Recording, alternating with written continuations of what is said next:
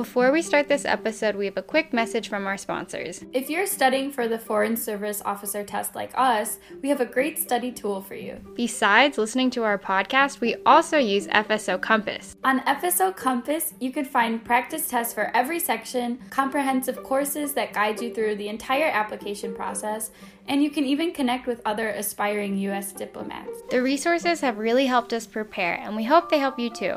To access FSO Compass and get 10% off your annual subscription, be sure to use the link in our description box. Good luck!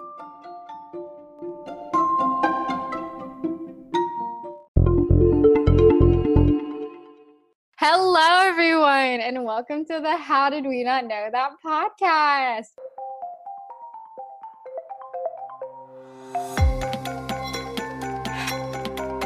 I'm one of your hosts. My name is Jack. I'm Nat. And this is going to be our first episode. We're super excited to start.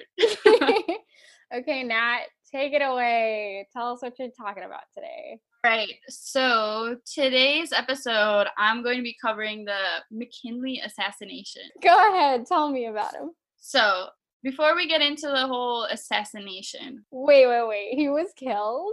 spoiler um unfortunately president mckinley dies at the end yeah if for those of you who didn't know uh president Mc- william mckinley was assassinated so mckinley was our 25th president uh he assumed office in 1897 and uh, so at the time of his assassination he was in his second term of office and he was pretty well liked by the public he was a member of the republican party and so he had like raised protective tariffs to promote american industry he like was he was a president who led us into the Spanish American War and he was actually one of like the most popular chief executives like at the time.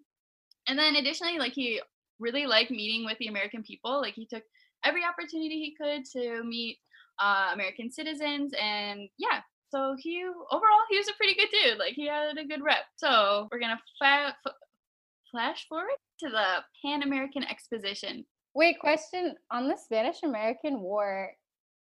Yeah, I also like know. Yeah, I don't know what that was about. How did we not know that? Yeah, I was reading about that. I was like, okay, I feel like I definitely heard about yeah. that. Spoiler alert for that. We also win the Spanish American War. So I assumed. I assume we won because that's why we haven't heard about it. Yeah, yeah, yeah, yeah. So yeah, we have this Pan American Expo. Um, it was like a seventh month long World's Fair, and it was held in Buffalo, New York, in 1901. McKinley attends this World Fair Expo for two days in September. So he gets there on September 5th, and like he gives a speech to this crowd of 116,000 people. is huge. And then later that night, like there's a huge fireworks displays for him, and it features, I quote, a burst of pyrotechnics that spelled out the words, Welcome, President McKinley, Chief of our nation and our empire. That's unquote. a lot. That's so much in like 1900s. I feel like that was expensive what I was thinking too, and I was like, how do they like? I don't know much about like fireworks and pyrotechnics, but like that must have been like a huge ordeal. Yeah, I don't think I ever see words out of fireworks. Yeah, yeah, I don't know the specifics of it. I gotta like look into that. But anyway, like you could tell, like people were so stoked for him to be there. Um, and then so September 6th, so the next day, President McKinley, he's having this basically like a meet and greet reception at the Temple Music Theater. So like all these people can come and like literally shake hands with the president. So because of this, like it, it does not sound very safe. And so actually like before this event, McKinley staff members were like super worried about his safety because like there's so many people coming and like don't I don't think they really had like a screening process for the people. Like obviously you don't have like metal detectors or anything. So they're just coming up and like shaking his hand. So McKinley's personal secretary had actually tried to cancel this meet and greet twice, but President McKinley insisted that he attended it because like he just loved meeting the American people face to face and like shaking hands with with everyone. But the staff had also added extra police and soldiers on top of his normal like secret service detail. So, to set the scene, it's a hot late summer heat day um, in Buffalo, New York. There's a huge line of people uh, waiting for this reception, standing outside the Temple Music Theater and at the front of this line is a man named Leon Czolgosz, which I hope I'm pronouncing it right. I like looked it up Yeah, what like country of origin is that? Yeah, so he's actually a Polish immigrant. I believe it's pronounced Chałgosz. We're gonna call him Leon from now on. Okay, Um, is this the guy who kills him? ooh, you gotta wait. Sounds like a murderer. No, Leon's not. He's not a good guy. So let me tell you a little bit more about Leon. So he's 28 years old. He's really young. Um, he's also a self-proclaimed anarchist. He's described by others as shy and brooding. And so he's a Polish immigrant, and he was a former steel worker. Uh, later, though, he was unemployed. And so Leon had actually arrived in Buffalo a few days prior to the September 6th meet and greet. And there he bought a 32 caliber Iver Johnson revolver, and he was actually stalking President McKinley for like a few days. So actually, he had tried to shoot President McKinley twice before September 6th. Um, the first time was when McKinley like had arrived at the train station, so he had just gotten there and he was like all ready to go, but it kind of fell through. And then also during that September 5th speech I mentioned with like that huge crowd of people, uh, Leon had also attended and he was like planning on shooting the president then, but he did not. How did it fall through? Like, was he, did he like fire shots or he just decided not to? I guess he just decided not to. I don't know the specifics. Maybe it, there wasn't like a clear getaway, or maybe he didn't have like the a clear shot. Yeah. Either way, like it fell through, but he was pretty determined. So here we have Leon. He's waiting in line. He has a gun wrapped in his handkerchief, and it's hidden in his jacket pocket. And then at 4:07 p.m., Leon approaches President McKinley. McKinley goes to extend his hand for a handshake, and then Leon fo- fires twice, point blank, at President McKinley's stomach. Yeah, also like a disclaimer, like pretty much all my sources are like history.com, so it's a great website. Just check it out. Um, thank you, history.com. so the New York Times, um, in their report of his assassination, so here's a quote from it. They say there was an instant of almost complete silence, like the hush that follows a clap of thunder. The president stood stock still, a look of hesitancy, almost of bewilderment on his face. Then he retreated a step while a pallor began to steal over his features. The multitude seemed only partially aware that something serious had happened. End quote. So it was like super dramatic. Like there's like the whole room is just like goes completely silent, but like everyone is like kind of confused as to like what happened. So after like Leon fires the first two times, a man named James, aka Big Jim Parker, who was a tall African American man who had been waiting in line behind Leon, he comes in and punches Leon and preventing him from firing a third time.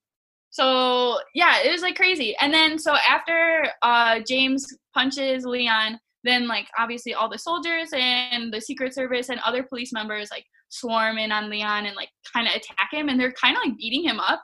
And like they only stop and until uh, they only stop when President McKinley like orders them. They're like, hey, like he's even though he's just been shot twice, he's like, oh, like stop beating him up, and then they like remove him from the room. And so uh, after McKinley is shot, he is taken to the Expos Hospital, where unfortunately the only doctor on call is a gynecologist. So the first bullet had actually like ricocheted off of President McKinley's suit button. So like it wasn't. That's so lucky. Then that made me think like, what were buttons made of? Yeah. Bulletproof. Yeah. So yeah, the first bullet had only caused minor damage. However, the second bullet strikes his abdomen and then it passes clean through his stomach. wow. Pretty fatal wound, obviously. But um, the doctor was able to suture his stomach wound, stop the bleeding. However, he couldn't locate the bullet. So like the bullet is still In there and like, he's all like sewed up and everything. wow. However, so the few days following his shooting, McKinley seems to be getting better. Um, the newspapers are reporting that he's awake and he's alert and he's reading the newspaper and like everyone's like, oh, like actually he's gonna be fine. Like don't worry about it. And people were so confident that he was going to survive that McKinley's vice president at the time. Do you know who his vice president is? No. Is it Theodore Roosevelt? what? I feel really dumb actually. Teddy is like one of my favorite presidents. He had no idea that like he that's how he came into office. Right. He was VP. yeah, he assumes the role. Spoiler alert. So yeah, so Vice President Roosevelt, he went on a camping trip in the Adirondacks because he was like, no, he's gonna be fine. However, by September 13th, so McKinley was shot September 6th, right? Or 13th, his condition had worsened sig- significantly. He had gangrene on the walls of his stomach. He had a severe case of blood poisoning, and he was losing consciousness. And on September 14th at 2:15 a.m., President McKinley passes away with his wife Ida by his side, and he was 58 years old at the time of his death. That might be why you don't hear about it as an assassination because he survived the shot, which I'm so surprised he didn't bleed out. And it was the infection later that killed him. And like, that's why I was super confused when I was originally doing my research because like I kept getting two dates. It was like September 6th and then September 14th. And I was like, which one is the right date? Was because he shot on, but he doesn't actually die until the 14th. Yeah. Also, another reason why I don't remember this this assassination story is because like his successor is Theodore Roosevelt, and like everyone talks about him, and so I feel like kind of McKinley kind of got overshadowed. Yeah. How did I not know? I- is Teddy on the? Who's on Mount Rushmore? Oh, God. It's like Uh, George Washington. So many things we don't know. Let me look it up. yeah, who is on Mount? Rushmore? It's Abraham. Yeah, I think Teddy's on it. Is he really? Do you have a list? You didn't make it to Mount Rushmore. You're nobody. Yeah. no one's gonna remember you. Yeah, it's George Washington, Thomas Jefferson, Teddy Roosevelt, and Abraham. Was Thomas Jefferson president? Yes, he was, because in Hamilton, it's like Aaron Burrs versus Thomas Jefferson, and then Hamilton goes, Jefferson has my vote. And then that's why Aaron Burr shoots Alexander Hamilton because like in a rage. Hamilton helped a lot with understanding the founding fathers. yeah, I need to just listen to the soundtrack and just memorize all the lines. And Yeah, that would help. that's my homework for tonight is just memorize the whole, whole shit. to Leon's sentencing. okay. Leon, his trial begins September 23rd. And during the trial, Leon says that his motive in uh, shooting the president was to contribute to the anarchist cause. And so I have two quotes from Leon. So the first one is I don't believe in the Republican form of government, and I don't believe we should have any rulers. It is right to kill them. End quote.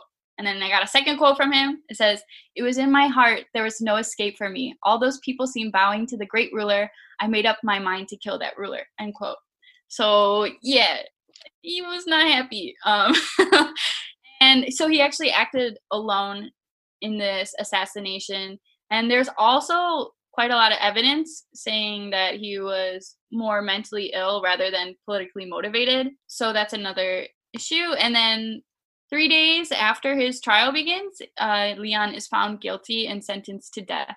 And so on October 29th, 1901, Leon is executed by electric chair at New York's Auburn prison. And right before his death, Leon is quoted to say, I killed the president for the good of the laboring people, the good people. I am not sorry for my crime. End quote.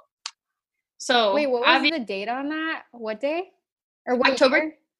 1901. So it's the same year. Oh wow, okay. So obviously, McKinley, President McKinley's assassination shook the whole entire country, and so Leon was part of the anarchist movement. Even though he acted alone, the assassination led to multiple arrests of other political radicals. One of these is a woman by the name of Emma Goldman, who was an anarchist whose speeches Leon had cited frequently, and so a lot of people are arrested in the name of like preventing like the future growth of the anarchist movement and this detail I really didn't know a lot about, but McKinley's assassination had like a huge impact on the Secret Service.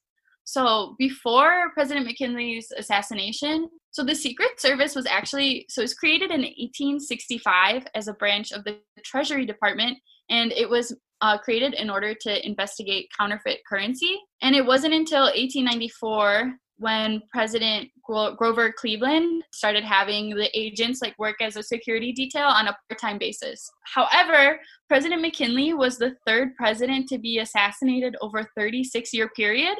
So this is including Lincoln, Abraham Lincoln, and then James Garfield. I also did not know James Garfield was shot? What? he was also shot and assassinated. Um, maybe that's another future episode. I'll, let's just Yeah, I, I honestly know nothing about James Garfield. Yeah, I have no idea. So yeah, so he was unfortunately assassinated as well. And then so there are four presidents in total who have been assassinated. So Lincoln, Garfield, McKinley, and then John F. Kennedy. Wow. I in my head I was I you know you always know like Lincoln. JFK, but Because Lincoln was the first one. Yeah, I'm not sure why the other two guys. Who's your favorite president? I feel like I always say Lincoln. I asked my dad this, and he was like, Who else? The greatest president who ever lived, Abraham Lincoln. And honestly, the more we study about history, Abraham Lincoln did a lot.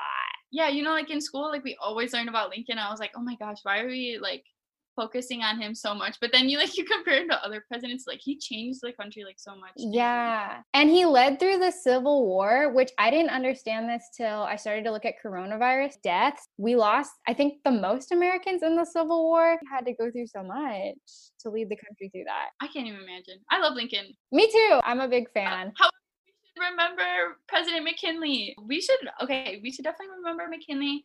Um, because he also like his assassination obviously had this huge impact on creating like the modern what we know as like the modern Secret Service. So Yeah. let me talk a little bit more about that. So at the time, the US was just starting to emerge as an imperial power.